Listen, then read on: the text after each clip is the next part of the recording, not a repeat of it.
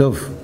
אנחנו לומדים בסדרת השיעורים בעקבות התורה שבעל פה, ואנחנו לומדים מתוך הספר מטה דן, המכונה כוזרי שני, לרבי דוד ניטו, עליו השלום. ובשני השיעורים הקודמים עסקנו בשתי האפשרויות שאנשים נוהגים להציג כדי להסביר מדוע ספר התורה לא ניתן מן השמיים. בשיעור הראשון עסקנו בתיאוריית הקנוניה, ובשיעור השני בתיאוריית ההנחתה, כך קראנו לה, והשתמשנו בטענות האלה כדי לסייע לנו בוויכוח השני. למה הבאנו את הטיעונים כנגד התורה שבכתב, כשאנחנו עסוקים בכלל בתורה שבעל פה? תשובה, כי בתחילת השיעור שלפני האחרון, הזכרנו שיש לא מעט טיעונים שאנשים מעלים שנשמעים מאוד טוב. טיעונים פוטוגנים. הם נשמעים טוב, הם נראים טוב, הם פופוליסטיים, הם משכנעים, הם פונים לרובד הנמוך של הצרכים האנושיים, ואנשים נוטים להזדהות איתם. אבל כשאתה לוקח את הטיעונים האלה ומנסה לפרק אותם לפירורים, אתה מגלה שאין שום חלק כמעט שעומד בפני עצמו. ולכן למרות שזה נשמע טוב ונראה טוב, הטיעון כשלעצמו לא מחזיק כמעט כלום. והשתמשתי בתורה שבכתב, קודם כל כדי שנרוויח משהו ולא ניתן סתם משל, אבל בעיקר השתמשנו בזה כי אנחנו באים עתה אל הוויכוח השני, שבו אנחנו אמורים לעסוק בסמכותם של חז"ל, ובטיעון שחז"ל נטלו לעצמם סמכות לא להם. שזה טיעון שאנחנו שומעים הרבה, גם מיהודים, גם מנוצרים, וגם מיהודים נוצרים. והייתי מבקש אולי בתחילה גם להתייחס וגם להשתמש בתגובה שקיבלנו על אחת ההרצאות, על אחד השיעורים שעוסקים בתורה שבעל פה. והמגיב, אני לא אומר את שמו כי אין צורך, כותב כך: לא הבאת ראיות לאמיתות התורה שבעל פה,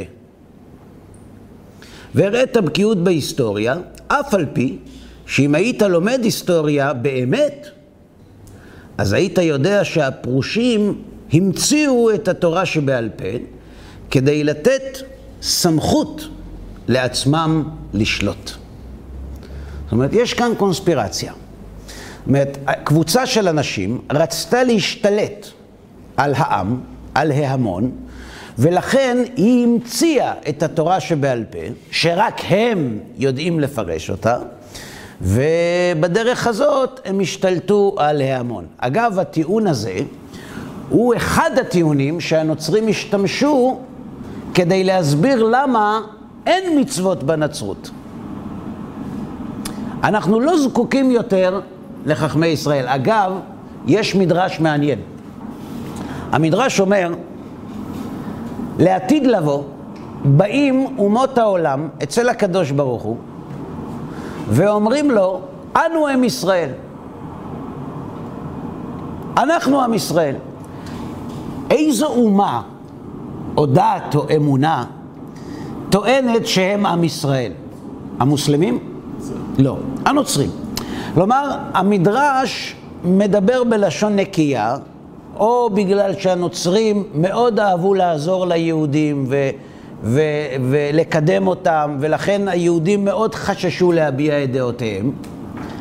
אגב, עד היום יש בבית הכנסת הגדול ברומא, יש להם איזה מין מוזיאון קטן, ויש שם כתבים מקוריים שהכנסייה, שהוותיקן צנזר. זאת אומרת, ישבו כמרים לצנזר ספרים של יהודים. אז מכיוון שהם מאוד אהבו אותנו, אז חז"ל לא אמרו את השם המפורש. אז הם אמרו, עתידים אומות העולם לבוא אצל הקדוש ברוך הוא, כשאנחנו יודעים על איזה אומות מדובר, ואומרים, אנו הם ישראל.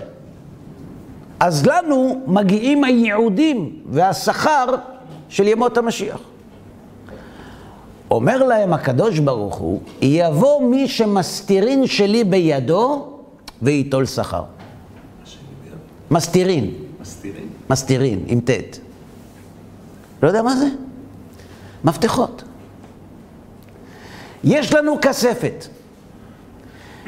מי שיש לו את המפתחות, הוא בעל הבית. יש לכם את המפתחות לתורה שבכתב? לא. אז הם יתלו שכר. מה הם המפתחות לתורה שבכתב? התורה שבעל פה.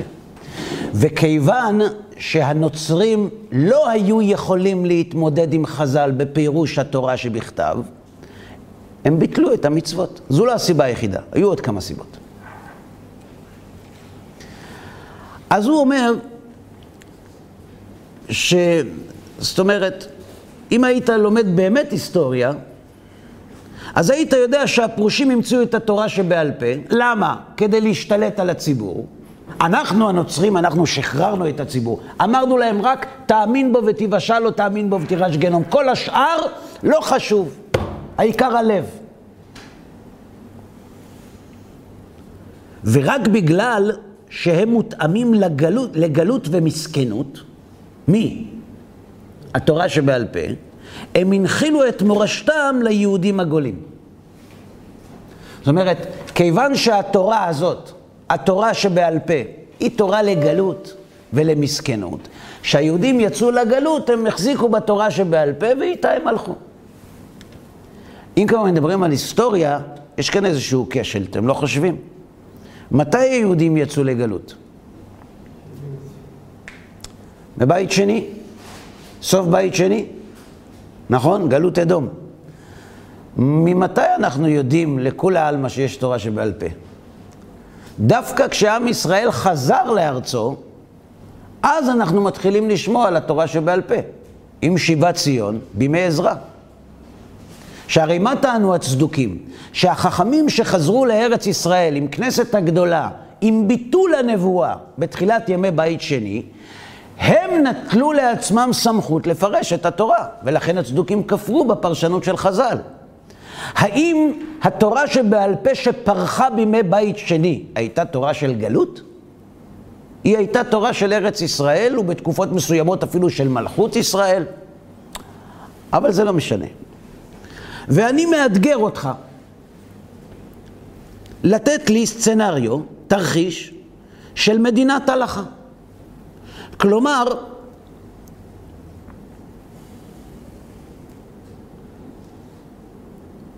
על פי התורה שבעל פה, מדינה על פי התורה שבעל פה, ללא אילוצים ואיזונים של גלות ושלטון זר.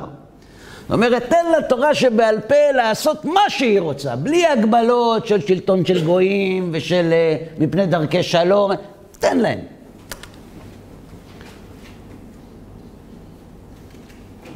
איך זה יעבוד? במילה אחת, דאעש. כך הוא כותב, דאעש. אגב, דאעש זה דבר חדש. מה היו אומרים לפני דאעש? איראן. ומה היו אומרים לפני איראן? עיראק. כי סדאם חוסיין לא היה דתי במיוחד. ולכן תדע, לאור הדברים האמורים אתה צריך לדעת שבימי השופטים עם ישראל היה תחת הנהגה חילונית. אגב, היה שופט אחד, קראו לו גדעון. שמעתם עליו? הוא היה חובט חיטים בגת להניס מפני מדיין. כלומר, הוא היה חובט חיטים בתוך הבור. גת זה מקום שעושים בו יין, זה לא גורן. אז למה הוא חובט בגת? כדי שלא יראו אותו להניס מפני מדיין, כי מדיין היו שודדים את היבול של עם ישראל. ואז מגיע אליו מלאך השם, ואומר לו שהשם שלח אותו, השם ממך גיבורי חיל. אז הוא אומר לו, על איזה השם אתה מדבר?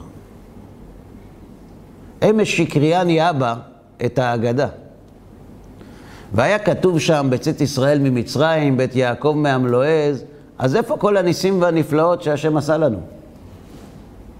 האם כשהמלאך בא לדבר עם גדעון, הוא בא לדבר איתו כמנהיג חילוני? כשגדעון יושב עם אבא שלו וקוראים את ההגדה בליל הסדר, זו הנהגה חילונית? ובכלל, כשאדם בא וטוען, תדע לך שבימי השופטים הייתה הנהגה חילונית, על מה זה מתבסס? חוץ מהפרחת בלון תבערה, על מה זה מתבסס? על נתונים, על הוכחות, על ראיות. אנשים מתרגשים כשהם שומעים טיעונים כאלה. לדבר לא עולה כסף. תציג ראיות. ולא חיו על פי ההלכה בימי השופטים. וגם בימי המלכים לא חיו על פי ההלכה, אלא תחת הנהגת המלכות והמסורת של השבטים. וגם היום, כשאנחנו לא בגלות, ויש מדינה חילונית ויציבה, וכל זה מעיד שהתורה שבעל פה והמסורת אינה מועילה בזמן שאין גלות. זאת אומרת, התורה שבעל פה מתאימה לגלות, לא מתאימה לארץ ישראל. לא מתאימה לעם שיש לו מדינה. זה מתאים לעם נודד, שאין לו בית, אז שיקיים מצוות, אבל עם שיש לו... בקיצור, יהודי שומר מצוות לא יכול להקים מדינה. כך הוא טוען. מה הקשר? אני לא יודע, אני פשוט מקריא את התשובה שלו, תגובה שלו. כמו שאמר הכוזרי לחבר, הוא גם הציג את הכוזרי, אבל הוא מציג רק את השאלה של הכוזרי, הוא לא מציג את התשובה של החבר. כי כעת שאתם בגלות, אין אתם הורגים ומזיקים. איש לרעהו. ואילו הייתה לכם האפשרות, אז גם אתם הייתם הורגים. והפרטים שאינך שם לב עליהם, הם קרסים שהאדון שתל בכל מקום. עכשיו אתם מבינים מי כתב את זה? מי זה האדון? מי זה היה? מי קורא לאלוה אדון? הנוצרי. נכון. עכשיו אתם מבינים הכל? יופי. ככה, הטיעון הראשון שהוא טען, שהבאנו בהתחלה, לא הבאת ראיות שהתורה, לאמיתות התורה שבעל פה. אם שמתם לב, הוא לא מתייחס בכלל לקביעות שקבענו, לבירורים שבררנו בוויכוח הראשון. א', שאי אפשר לתורה שבכתב בלי תורה שבעל פה, ושאפילו המכחישים מודים במקצת מן המסורת שיש בידי החכמים, שהיא המסורת שהייתה מאז ומתמיד. הוא מתעלם לחלוטין מהמידע הזה. נקודה ראשונה. נקודה שנייה. ההפחדה שיש בה אמירה מדינת הלכה. אתם יודעים מי משתמש בה? בהפחדה הזאת? אלה שטוענים שהמתנגדים הפוליטיים שלהם משתמשים בהפחדה כדי שיצביעו בשבילם. נגיד את זה. אלה שטוענים בשיטות מסוימות שנועדו להפחיד את הציבור מכפייה דתית וממדינת הלכה, מדינת הלכה, הדתה, מי משתמש בהפחדה הזאת? אלה שצועקים בכל מקום שנותנים להם, שהמתנגדים הפוליטיים שלהם משתמשים בהפחדות כדי לגרום לאנשים להצביע בשבילם. והמבין יבין. הפחדות אחרות. פוליטיות. כמו איראן וכאלה.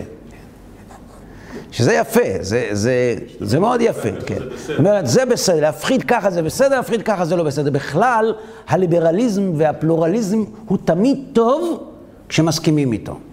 כשלא מסכימים איתו, יש להילחם במתנגדים בשיטות החמורות ביותר. תיקחו לדוגמה את מה שקורה עכשיו בארצות הברית. בארצות הברית בחרו שופט עליון. לא משנה כרגע מה היה שם, הבחירה הזאת מפלגת בצורה חריפה מאוד את הציבור בארצות הברית בין דמוקרטים לשמרנים, רפובליקנים. ופתאום אתה שומע אנשים ליברליים, פלורליסטים, דמוקרטיים, שמשתמשים במילים שהשתמשו אנשים הפוכים לגמרי בתקופות אחרות. זאת אומרת, אנחנו נקבל את החלטת הרוב בתנאי. בתנאי שזה מתאים למה שאנחנו מאמינים בו. שזה הפלורליזם בהתגלמותו. הנוצרים עושים בדיוק את אותו דבר. הוא כתב לי בתגובה אחרת, שלא יכול להיות שחז"ל יבטלו מצווה מן התורה על ידי דרשות. ושדוד המלך לא היה יכול לאכול מלחם הפנים, כי זה מותר רק לכהנים. אז לשיטתו פיקוח נפש לא דוחה מצוות אחרות. כי אם דוד היה מסוכן, והוא היה צריך לאכול כדי לא למות, היה אסור לו לאכול מלחם הפנים. חוץ מזה, אלה שהוא מייצג הם אבי אבות הדרשנים. הם מוציאים מהקשרם פסוקים מהנביא, לא מהתורה, בצורה מרתקת מאוד כדי להראות שהאמונה שלהם נכונה. למרות שזה לא כתוב במפורש, אלא בדרך של דרשות. ואז הוא מאתגר אותי ואומר לי, תראה לי עוד מצווה אחת שבדרך של דרשה חז"ל ביטלו. יש מלא. תקיעת שופר בשבת. לולב, אתה יכול להגיד, תקיעת שופר בשבת, גילוח במספריים ולא בתער, נכון? זה דרשה, בתער ולא במספריים, זה דרשה, זה מיעוט. יש הרבה. בכל מקרה, לגבי מדינת הלכה, צריך לומר את זה אחת ולתמיד. אנשים חוששים שמדינת הלכה תהיה מדינה שתקים אינקוויזיציה יהודית. כמה זה נשמע רע, כן? שתיכנס הם כנראה לא מבינים מה המשמעות של המושג הלכה. חוץ מזה, האם מדינה דמוקרטית היא לא מדינת הלכה? גם לדמוקרטיה יש הלכה. כמובן שהדמוקרטיה מאפשרת מרחב תמרון מסוים במסגרת הכלים שהדמוקרטיה מרשה ליחיד להשתמש בהם, למשל חופש הביטוי, חופש הפרט, כל מיני מגבלות שהחברה מטילה, שבתוכם היא נותנת לאדם חופש. האם ביהדות יש רק אסור ומצווה או יש גם מותר? יש מותר. זאת אומרת, גם מדינת הלכה היא לא מדינה של שחור ולבן. היא לא מדינה של אסור ומותר, היא מדינה שיש בה גבולות בדיוק כמו שיש בדמוקרטיה, רק שבדמוקרטיה מי שקובע את הגבולות זה הרוב, ובהלכה מי שקובע את הגבולות זה התורה. עכשיו, כיוון שלא ראינו אנשים בדמוקרטיה שנלחמים בדמוקרטיה, סביר להניח שאם רוב הציבור יקיים את מצוות ההלכה, הוא לא יפחד מהמונח מדינת הלכה.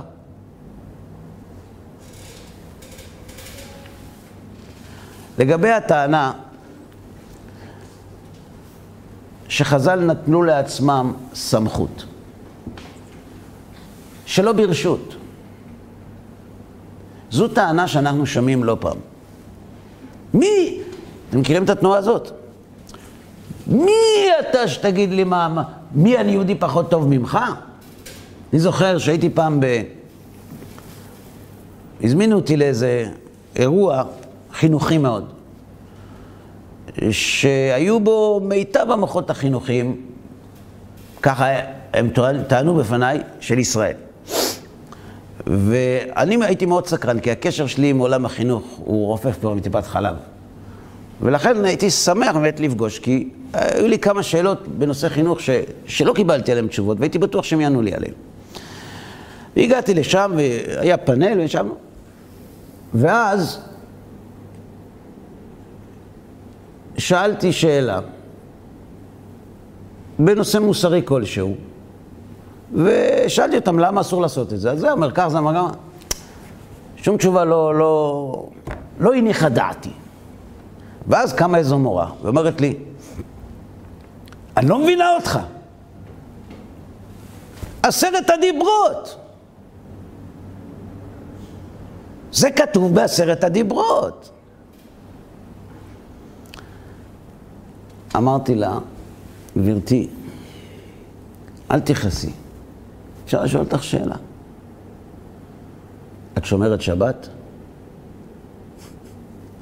האמת, הערכתי שתהיה התפרצות, אבל לא צפיתי את כמות הלבה. מי אתם חושבים שאתם? מה אתה חושב, יש לך מונופול על הדת? אתה חושב שאני יהודיה פחות טובה ממך? מי? אמרת לו, גברתי, קודם כל תרגי. את רוצה שאני אגיד לך שאת יהודיה יותר טובה ממני? הנה אמרתי, אז עושה את זה גם בכתב. אני מוכן לחתום, את יהודיה יותר טובה ממני. אגב, להיות יהודיה יותר טובה ממני זה לא מציאה גדולה. אבל אם זה עושה לך טוב, אני מוכן לרשום לך זה על פתק גם. תראי את זה בכל מקום, את יהודיה יותר טובה מאהרון לוי. אבל שאלתי אותך שאלה טכנית, אם את שומרת שבת או לא. היא אומרת לי, לא, אמרת לו, זה הכל, תודה רבה. למה לריב? תודה. אמרת לי, מה תודה, לאן אתה הולך? אמרתי לה, תראי, אם את רוצה שאני אמשיך, אז ככה. אנחנו פיט עם המורה. את לא גונבת ולא שומרת שבת. אני שומר שבת וגונב. כל אחד לקח מעשרת הדיברות את מה שמתאים לו. את יודעת למה מותר לך לחלל שבת? כי את כבר מקיימת משהו אחד. את לא גונבת. הדתיים, למה הם גנבים? זה לא סתם. יש להם נימוק. כי הם שומרים שבת, אז מותר להם לגנוב. אז היא אומרת לי, מה, אתה עושה מני צחוק? אמרת לך, חלילה. אם את אמרת לי, עשרת הדיברות, זאת אומרת, עשרת הדיברות זו סמכות מחייבת. אם עשרת הדיברות מחייבות אותך, למה את לוקחת מהם רק את מה שאת רוצה? ואם זה לא מחייב, אז לא את משתמשת בזה. אי אפשר לשחק עם המקל משני קצותיו. זה לא עובד. לכן, כשאנחנו מדברים על הסמכות של חז"ל, שנטלו לעצמם, אנחנו צריכים לבדוק את הטיעון הזה, כי זה טיעון שחוזר על עצמו. מי אתה שתגיד לי מה לעשות? אז למה היא השתמשה בעשרת הדיברות? כי לעשרת הדיברות אתה לא יכול להגיד מי הם עשרת הדיברות שיגידו לי מה לעשות. על מה שהיא לא ידעה, שכן אפשר. ודאי שאפשר. מה זה עשרת הדיברות? אם עשרת הדיברות זה חלק מאיזה מסמך עתיק שכתבו בני אדם, אז לא אפשר לעשות לו ככה, אפשר לעשות לו עם שתי ידיים. ואם הקדוש ברוך הוא נתן את זה, כבר סיפור אחר לגמרי, אז את לא יכולה לקחת משם את מה שאת רוצה. לכן, הטיעון כשלעצמו, אני לא מוכן לקיים מה שאנשים אומרים, הוא טיעון שיש בו גרעין של אמת.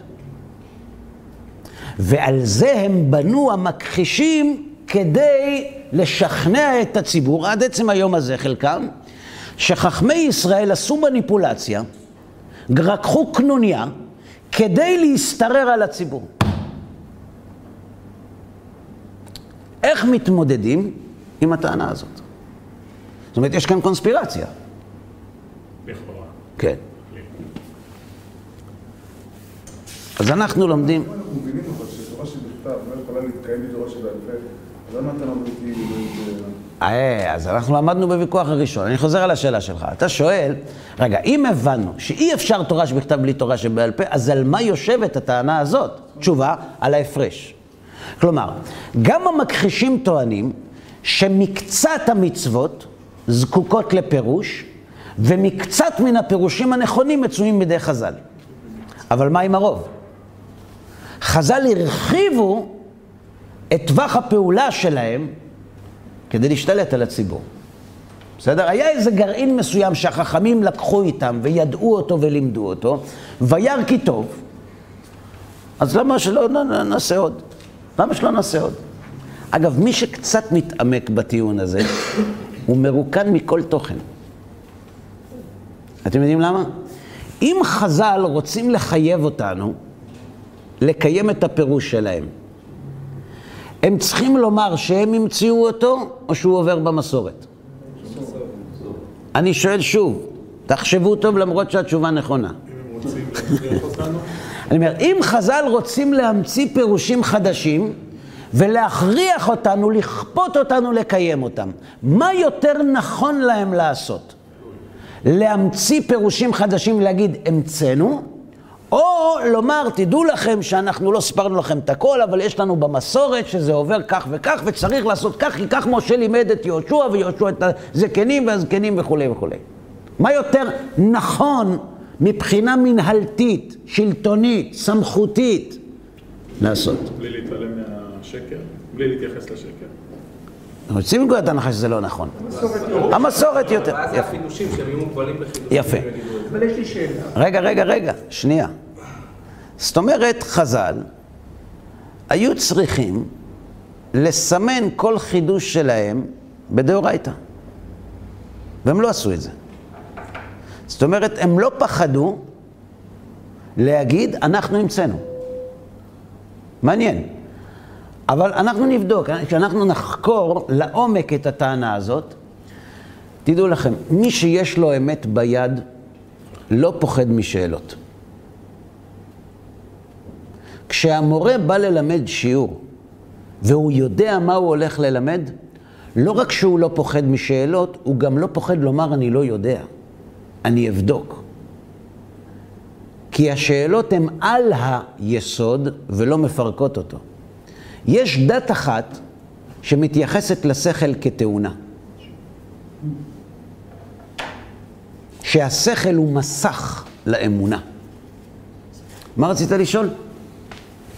לכאורה, הוויכוח הזה, הדיון הזה של הנוצרים והמכחישים, מפילו אותם בפח. למה? מכיוון שאף אחד הרי לא מחייב אותם בכלל להיכנס בדיון עם חז"ל ועם התורה שבעל פה. הם יכולים להמציא להם הרי מה שהם עשו, מה שהם רוצים. הגורם והסיבה שגורמת להם להגיע למצב כזה שבו הם יצטרכו להתעמת עם המציאות שחז"ל מובילה כבר הרבה קודם הנצרות, יכול רק להפיל אותם. אתה שואל למה, אני חוזר על השאלה שלך, אתה שואל למה הנוצרים בכלל מתעמתים עם התורה שבעל פה, זה לא המגרש שלהם. יש כמה סיבות. סיבה ראשונה, הנוצרים מאמינים שהוא יתגלה בשנית, כאשר העם היהודי הסורר יאמין בו. ולכן יש מיסיון. הנצרות היא דת מיסיונרית, בניגוד ליהדות.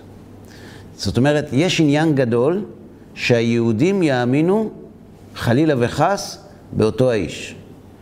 עכשיו, איך זה יקרה? אז יש כמה גישות.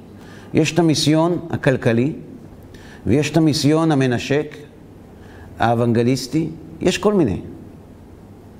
נוצרים אוהבי ישראל, יש כל מיני. אבל כל הנוצרים, בסופו של דבר, כמעט כולם, עושים את מה שהם עושים, כי הם מאמינים שבסוף היהודים יאמינו באותו האיש, חס ושלום. אז למה הם מתעמתים עם התורה שבעל פה? כדי לעזור ליהודים לפרק את המוקשים שמפוצצים את הטיעון שישו הוא משיח. אני אתן דוגמה. אחת הטענות שטען הרמב"ן בוויכוח ברצלונה ב-1263 הייתה, אם המשיח אכן כבר בא, למה עוד יש מלחמות בעולם? שהרי נאמר על ימות המשיח, לא יישא גוי אל גוי חרב ולא ילמדו עוד מלחמה, וחיטטו חרבותם לעיתים, חניתותיהם למזמרות. אז אמור לי, אדוני המלך, אם המשיח בא ולא היו מלחמות, מה אתה וחייליך הייתם עושים? כלומר, יש בתורה, בנביאים, ובעיקר בתורה שבעל פה, הרבה מאוד מאמרי חז"ל שסותרים את האמונה הנוצרית. ולכן אם רוצים לשכנע את היהודים להחליף צד, צריך לפרק עבורם את המוקשים שמופיעים בתורה שבעל פה. ולכן גם הנוצרים נתווכחו לא פעם עם היהודים על האם המשיח כבר בא או לא, על פי התורה שבעל פה. למשל בוויכוח ברצלונה, ביקש הכומר המתווכח להוכיח דרך התלמוד שהמשיח כבר בא. לכן התורה שבעל פה היא מסתירין של הקדוש ברוך הוא. היא המפתחות לתורה שבכתב. זו נקודה ראשונה. נקודה שנייה.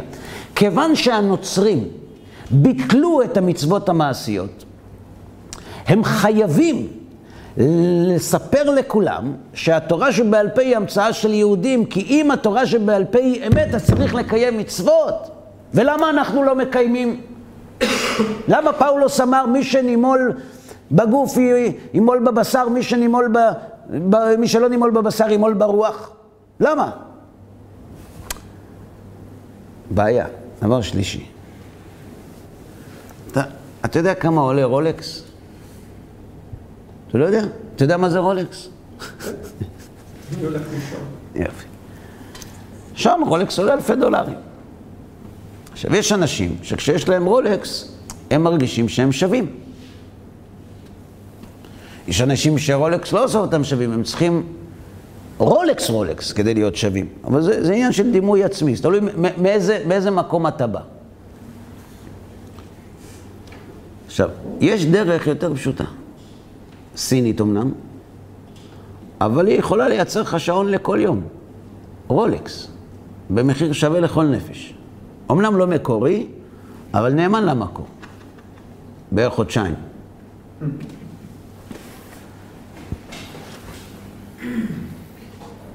עכשיו, יש אחד, יש לו רולקס מזויף. אתה חשבת פעם מה קורה לבעל רולקס מזויף כשעובר ברחוב בעל רולקס אמיתי? מפח נפש. נכון, מפח נפש. דבר שני, הוא מכניס את היד לכיס. הוא מסתיר את השעון שלו, כדי שלא יראו שהשעון שלו מזויף. לכן, אם הוא רוצה לספר לכולם שיש לו רולקס אמיתי, מה הוא צריך לעשות? ללכת לשכונה של אף אחד אין רולקס. ומה יקרה אם בכל שכונה יש אנשים עם רולקס? מזויף. יש דרך אחת. יש משהו. לכל אחד יש רולקס כמעט בשכונה, והוא מתבייש להוציא את היד. בשכונה שאין רולקס, אתה אומר אם לאחד יש? יש. לאחד. כן, זה משל. אז מה צריך לעשות כדי לפתור אחת ולתמיד את שאלת הרולקסים? לקנות את החברה המקורית, להשמיד אותה, ואז כל הרולקסים המזויפים יהיו מקוריים.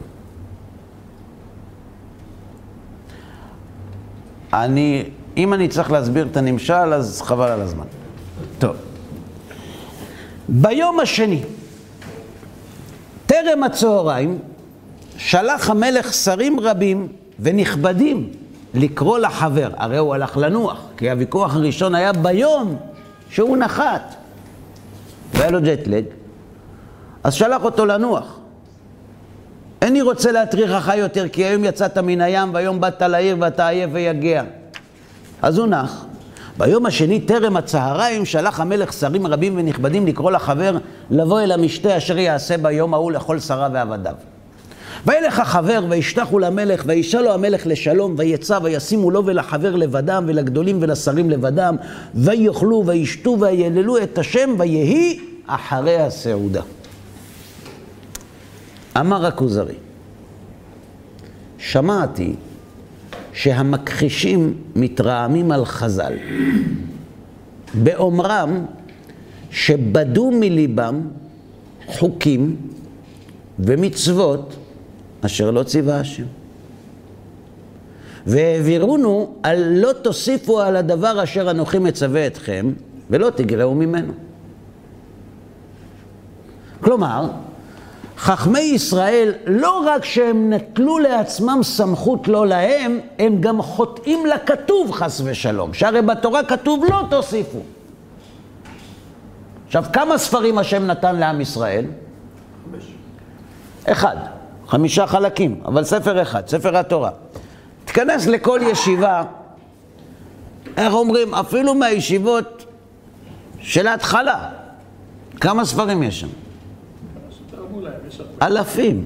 אז אתה שואל, איך זה נהיה? ממה? זה לא תוסיף על הדבר? כתוב במפורש בתורה שאסור להוסיף. מה אתם עושים? וטוענים כך, למשל, הוא נותן דוגמאות. כתוב בתורה, ובשר בשדה, בשר בשדה טרפה, לא תאכלו. ומשמעות הכתוב הוא, מה הפשט? עזבו עכשיו, בואו נדבר פשוט. בשר בשדה טרפה, לא תאכלו.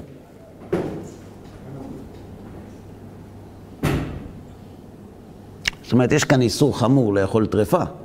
מה זה טרפה? חיה שמתה ולא נשחטה כהלכה. חיה שמתה ולא נשחטה כהלכה. לא, זה בסדר, אתה אומר טוב. חיה שמתה ולא נשחטה כהלכה. יפה. ומה זה נבלה? זה נבלה. זה נבלה. אז מה זה טרפה? אמרו, זו נבלה וזו טרפה. אז בואו נקרא.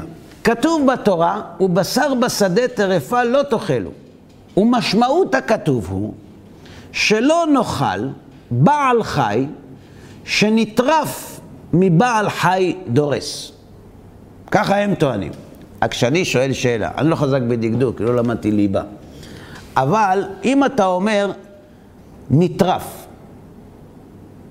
זה לא הטיה של טורף, של טרף. כדי להגיד נטרף, אתה צריך להבין מה זה טרף, תתרשפי. יפה. אבל בואו נניח שהם צודקים, בסדר? בואו, למה נתפוס אותם בקטנות? יש דברים הרבה יותר טובים. משמעות הכתוב, ככה הם אומרים, בשר בשדה טרפה לא תאכלו. בהמה שנטרפה על ידי דורס, כמו אריה או נמר או ברדלס, אסור לאכול. אבל הם, מי זה הם? חז"ל. חז"ל. השוו דבר לדבר.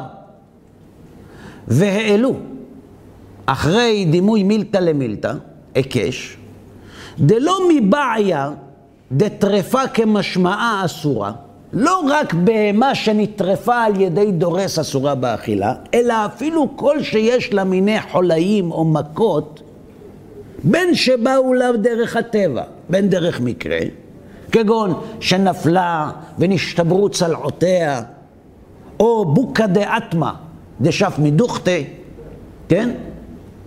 מה? אתם יודעים מה זה, לא? לא יודעים? חיכיתם שאני אסביר. בוקה דאטמה זה העצם הגדולה שזזה ממקומה, העצם הגדולה ברגל שמתחברת לאגן, נכון, שזזה ממקומה.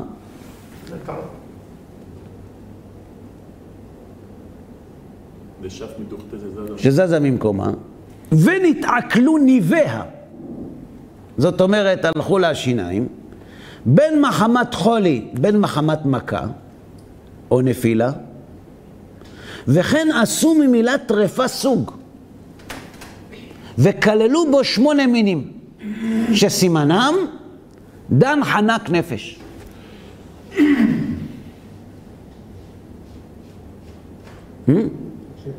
דן חנק נפש. זה ראשי תיבות. זה ראשי תיבות, זה לא מישהו.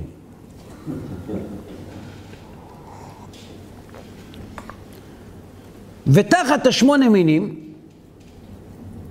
70 אישים, שקראו אותם 70 טרפויות. זאת אומרת, יש 8 כותרות, וכל כותרת יש פרטים, והכל ביחד 70 סוגים של טרפויות, 70 מיני טרפות נאמרו למשה מסיני. ככה טוענים מי? החכמים. מה זה דן חנק נפש? מה זה? מה אתה אומר? מה זה דן חנק נפש? יש לך ספר. אבל, אתה צריך להמשיך. לא, תקרא למטה. דברים, שמות... לא. סליחה, דרוסה, נקובה. דרוסה. דרוסה זה דרסה ארי, נכון? נקובה יש בחור. חסרה. חסר לה אחד האיברים. נטולה, ניטל אחד האיברים שלה. קרועה. נקראו איבריה. נפולה. זה מובן? מה זה נפולה? מה בין נפולה לדרוס? נפלה, במה נפלה? פסוקה. מה זה פסוקה?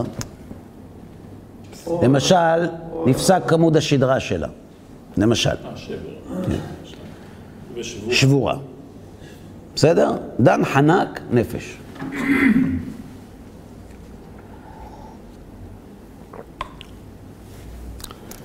מה הם טוענים? הם טוענים שחז"ל לקחו מצווה, מצוות לא תעשה בתורה. מאוד פשוטה. אסור לאכול בהמה שנטרפה על ידי אריה. ועשו ממנה מטעמים. אתם יודעים כמה כסף עושים מזה? מה אתה חושב? מכירים את זה? לא מכירים. כל ההכשרים האלה, זה הכל כסף. זה הכל פוליטיקה. מה, הסבא והסבתא שלנו לא אכלו כשר? אכלו כשר, לא היה ככה יקר. זה הרבנים. רוצים לחתן את הילדים שלהם.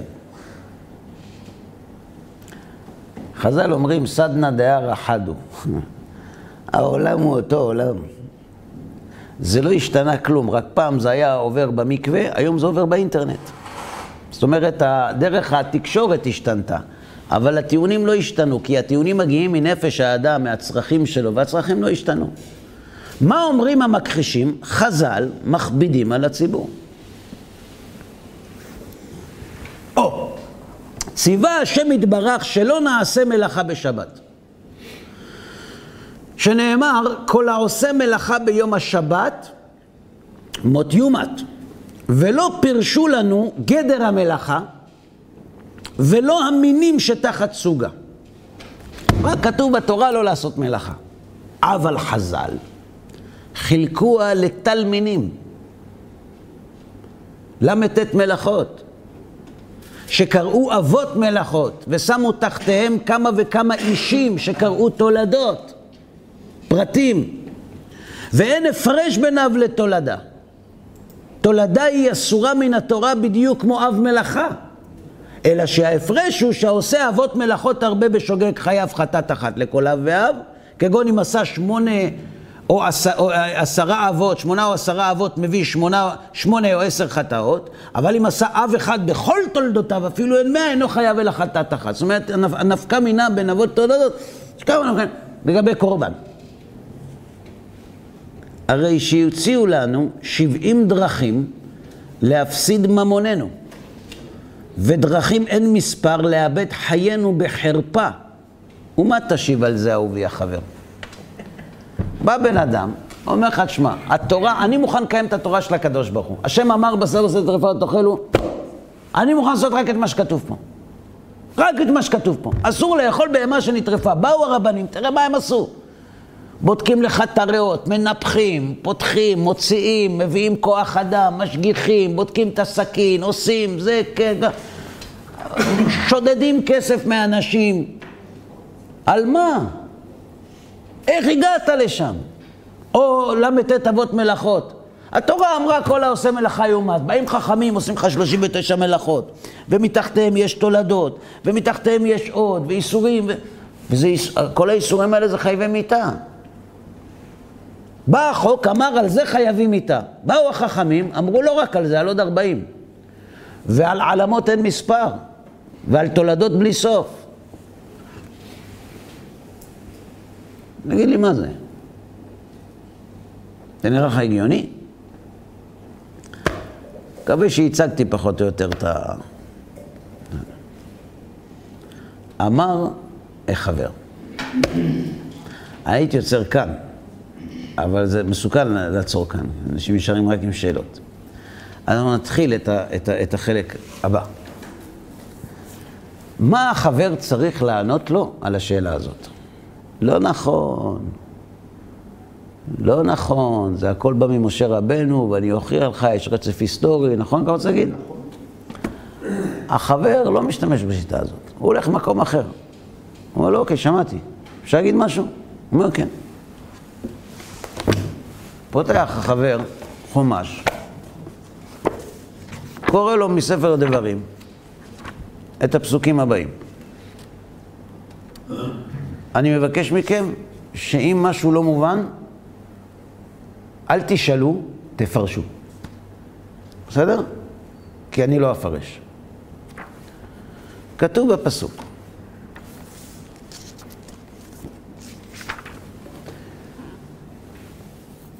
כי יפלה ממך דבר למשפט. לכבוד.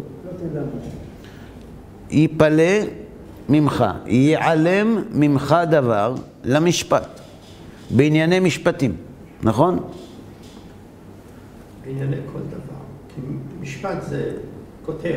אוקיי. בסדר. אני רוצה שזה יהיה הכי טבעי. שלא מישהו יגיד לי, אתה מכניס מילים לזה. אחר אמר לנו ראש הישיבה, תוציא את זה מרש"י, אל תדחוף את זה לרש"י. כן, כן, כן. אז כי יפלה ממך דבר למשפט. משפט זה משהו פרטי או כללי? משפט זה כותרת. כותרת. לכן אחרי כותרת צריך לבוא פרטים. בין דם לדם.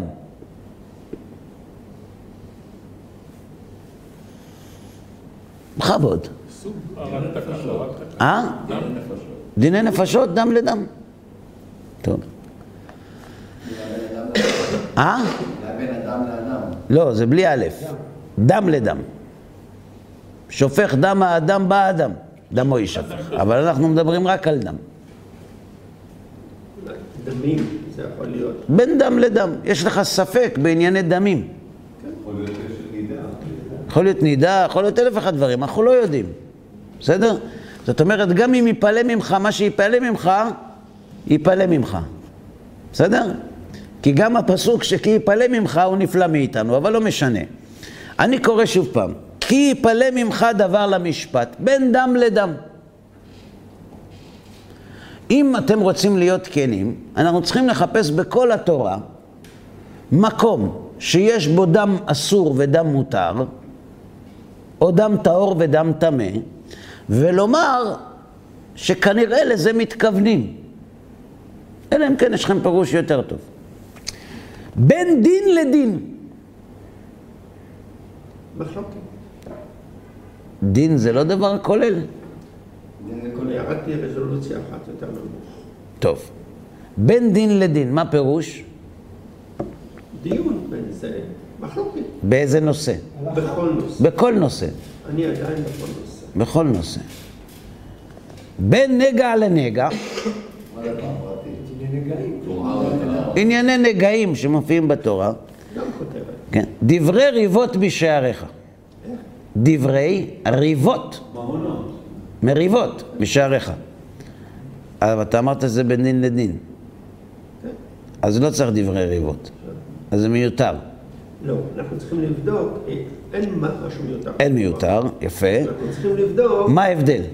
אנחנו לא יודעים. בוא נמשיך. נמשיך. טוב, נמשיך. וקמת, זאת אומרת, בגדול, ייפלה ממך דבר באחד מהדברים שאנחנו לא בדיוק יודעים מה הם. כל דבר. כן. אז וקמת ועלית אל המקום אשר יבחר השם אלוהיך בו. מה פירוש? מקום שניתן לפתור את השאלות האלה. מקום אשר יבחר השם אלוהיך בו. על איזה מקום מדובר? בית המקדש. יכול להיות בית המקדש, יכול להיות כנסת, כל מה שהשם בחר. ובאת אל הכהנים הלוויים. איפה הכהנים הלוויים נמצאים? בדרך כלל בית המקדש. ואל השופט אשר יהיה בימים ההם.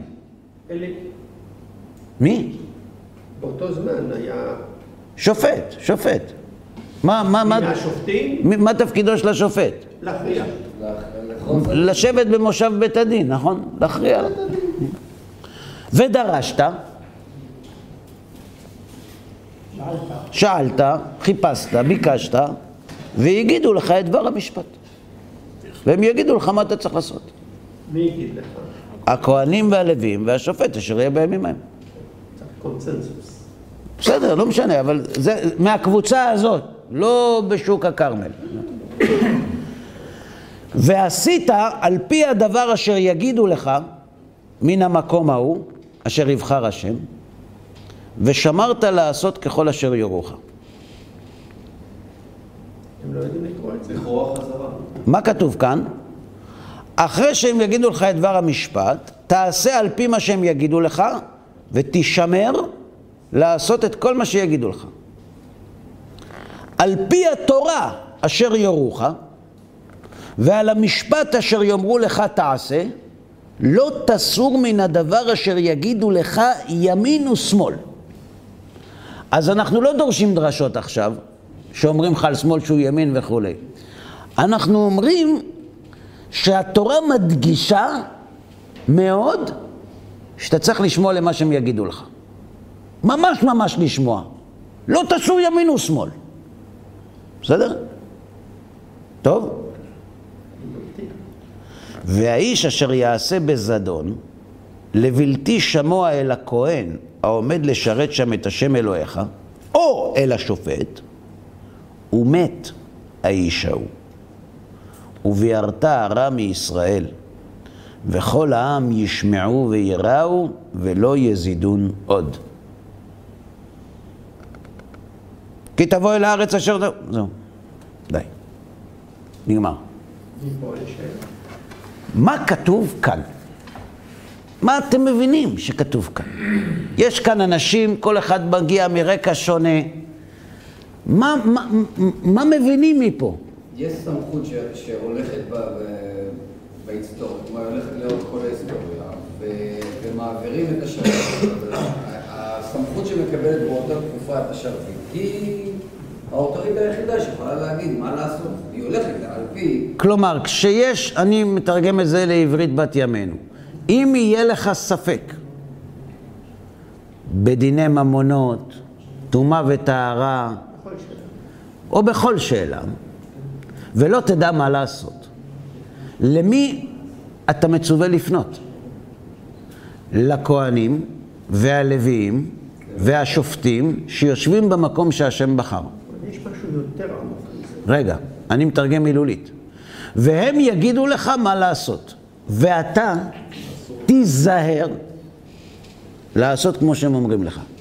כי אם לא תעשה כמו שהם אומרים לך, או מי שלא יעשה את מה שהם אומרים לו, הוא יותר לא יעשה גם את מה שהוא אומר. הוא לא יעשה כלום. אנחנו נהרוג אותו. זו מצווה שמופיעה בתורה. יש פה משהו... מה יש פה? מה יש פה? תסביר, תגיד לי, מה יש פה? יש פה האצלת סמכויות. ממי? מי מאציל סמכויות? הקדוש ברוך הוא. כן. לכהנים, ללוויים. זאת אומרת? האצלת סמכויות הזאת היא כנראה לא ברורה למי שחולק עליה. אני מדבר עלינו. אנחנו היהודים תמיד אוהבים לדאוג לאלה שנגדנו. אבל אני קודם כל רוצה שנבין את עצמנו, כי אנחנו עובדים עם השכל הישר כרגע. אנחנו בתוך אותו כלל שצריכים להבין שיש פה הצלת סמכויות, לקבל את המרות. האם התורה מצווה אותנו להקשיב לשופטים, לכהנים וללוויים שיהיו בימים ההם? בצורה נחרצת. אמר החבר, אם השם יתברך ציווה, כי ייפלא ממך דבר, שמתם לב שהוא לא עונה לו על הטרפות ועל זה, הוא לא נכנס שם. אם השם יתברך ציווה, כי ייפלא ממך דבר, וקמת ועלית, על פי התורה אשר יורוך, הוא מקצר את הפסוק, והאיש אשר יעשה בזדון ומת האיש ההוא, איך מלאם ליבם, לקראים, לפצות פה ולצפצף נגד מצוות השם ברא כזאת. יש לך מצווה מאוד ברורה, שמתם לב, כולנו פה פירשנו אותו דבר, פחות או יותר. איך הקראים יוצאים נגד המצווה הזאת? כי הרי המצווה הזאת, כמו שאתה אמרת, מאצילה סמכות אלוהית לבני אדם. או יותר נכון, למוסד שיש בו בני אדם. גם כתוב על פי התורה שרירו. כן, כן, ודאי. אז מה התורה הזאת, אם לא התורה שבעל פה? לא יודע. אני לא יודע. אמר הכוזרי. עכשיו בואו נראה איך הם מתמודדים עם השאלה שלנו. מפני שאומרים שחז"ל עשו מהמפורש סתום, ובלבלו הפסוקים, הבירורים, כדי שיהיה מקום להם לפרש כפי רצונם. כמו שעשו בתולדות המלאכות ובתרפויות וכמעט בשאר כל המצוות. לא, בטח שיש מצווה כזאת. אבל מה עשו חז"ל? עשו מהמצווה הזאת חזות הכל. מה כתוב בפסוק? איפה שיש ספק, תלך לחכמים, לשופטים. עכשיו, אם חז"ל רוצים סמכות, הם מרחיבים את הספקות. ואז הם אומרים, אין בתורה מצווה אחת שאפשר להבין איך מקיימים אותה, בלי תורה שבעל פה. עכשיו, מהקי ייפלה הזה, הנדיר אחת ל-70 שנה, שיש משהו לא ברור, פתאום כל יום נזקקים לבית משפט העליון. כי שום דבר לא ברור, הכל שפיט. ברור? הכל בגיץ, מה? הם לא התמודדו עם השאלה. נכון, הם טוענים שחז"ל לקחו הוראה מאוד נקודתית שעוסקת במקרה של ספק והרחיבו אותה. האם עד כאן הטיעון שלהם ברור? אתה אמרת בצדק שהם לא הגיבו לגוף הטענה, ואני מסכים איתך ואני אסביר גם למה. האם זה שכתב את ספר התורה ידע שההיסטוריה האנושית מתפתחת? האם הוא ידע שזמנים משתנים? ברור. איך אני יודע? זה כתוב בתוך הפסוק. אל השופט אשר יהיה בימים ההם. למה הוא מזכיר את הימים ההם? הוא מדבר על תקופה רחוקה. עכשיו יש לי שאלה. אם החיים משתנים וההלכה מתייחסת לחיים, הרי ברור לחלוטין שלאורך השנים תתעוררנה שאלות באשר להתייחסות ההלכתית להמצאות חדשות. האם מותר להשתמש בהם? האם אסור? באיזו דרך מותר? באיזו דרך אסור? אז בואו נצמצם חזרה את חז"ל לקי פלא המצומצם כמו שהקראים רוצים, ונגיד באמת כל התורה כמעט אפשר להבין אותה, לא צריך פירושים, למרות שראינו שזה לא נכון, אבל לצורך העניין מה אכפת לכם שמישהו יהיה מרוצה. אבל אתה מסכים איתי שיש איזה סדק צר שבו יש מישהו שמונה להכריע ספקות. עד כאן ברור. עכשיו, האם התחדשות טכנולוגית מעוררת ספקות? אז את מי התורה הסמיכה להחליט מה צריך לעשות כאשר יש ספקות שנולדו מחמת ההתפתחות האנושית? את אותם אנשים. הנה לכם נקודה שהיא משמשת עוגן לעובדה שיש סמכות לבני אדם לייצר הלכות חדשות בהסמכה אלוהית. על בסיס לא הלכה חדשה, זה הלכה שמסתמכת על עיקרון ישן, זאת אומרת, אתה לא יכול להמציא. אנחנו לא ממציאים שבת חדשה. כן, יש לך עיקרון. כן, אנחנו לא ממציאים שבת חדשה. אם אנחנו ממציאים משהו חדש, זה לא דאורייתא. אם אנחנו ממציאים משהו חדש, כמו מוקצה, זה דרבנן. זה אף אחד לא מייחס לתורה. זה חז"ל אומרים, אנחנו עושים את זה מעצמנו. מי הסמיך אותם? גם על זה עוד נדבר. אבל אנחנו מדברים כרגע על פסיקה של בג"ץ לאור ספק שנולד בהתאם לחוקה או לחוקי היסוד. בסדר? כלומר, יש לנו את עקרונות חוקי היסוד, ואנחנו מפרשים את המציאות על פי חוקי היסוד ובודקים מה סותר ומה לא. מגיעים חז"ל ואומרים, רגע, הקדוש ברוך הוא, לא הכנסת, הקדוש ברוך הוא מינה את הסנהדרין להתייחס למציאות המתחדשת על פי מה? על פי העקרונות הקיימים בתורה, וליצור התאמה הלכתית בין המציאות המתחדשת לבין התקדימים המשפטיים המופיעים בתורה שבכתב. הסמכות הזאת היא לא ארטילאית, לא נטלו אותה בכוח, היא כתובה בתורה ומעוגנת היטב. הטענה שלהם כנגד מה שאנחנו למדנו, זה שחז"ל הרחיבו את הפרשנות. כדי להשיב על זה, אנחנו צריכים גם ללכת אחורנית וגם קדימה. אז אחורנית יותר קל, לקראת סיום. אם הראינו שאפילו מצוות ברורות ומבוארות ופשוטות שבתורה דורשות מסורת, כמו לא תתחתן בם, הרי ברור שהמושג כי ייפלה הוא הרבה יותר רחב ממה שהקראים רוצים לייחס. אבל את ההמשך נעשה כדרכנו בפעם הבאה. עד כאן להיום.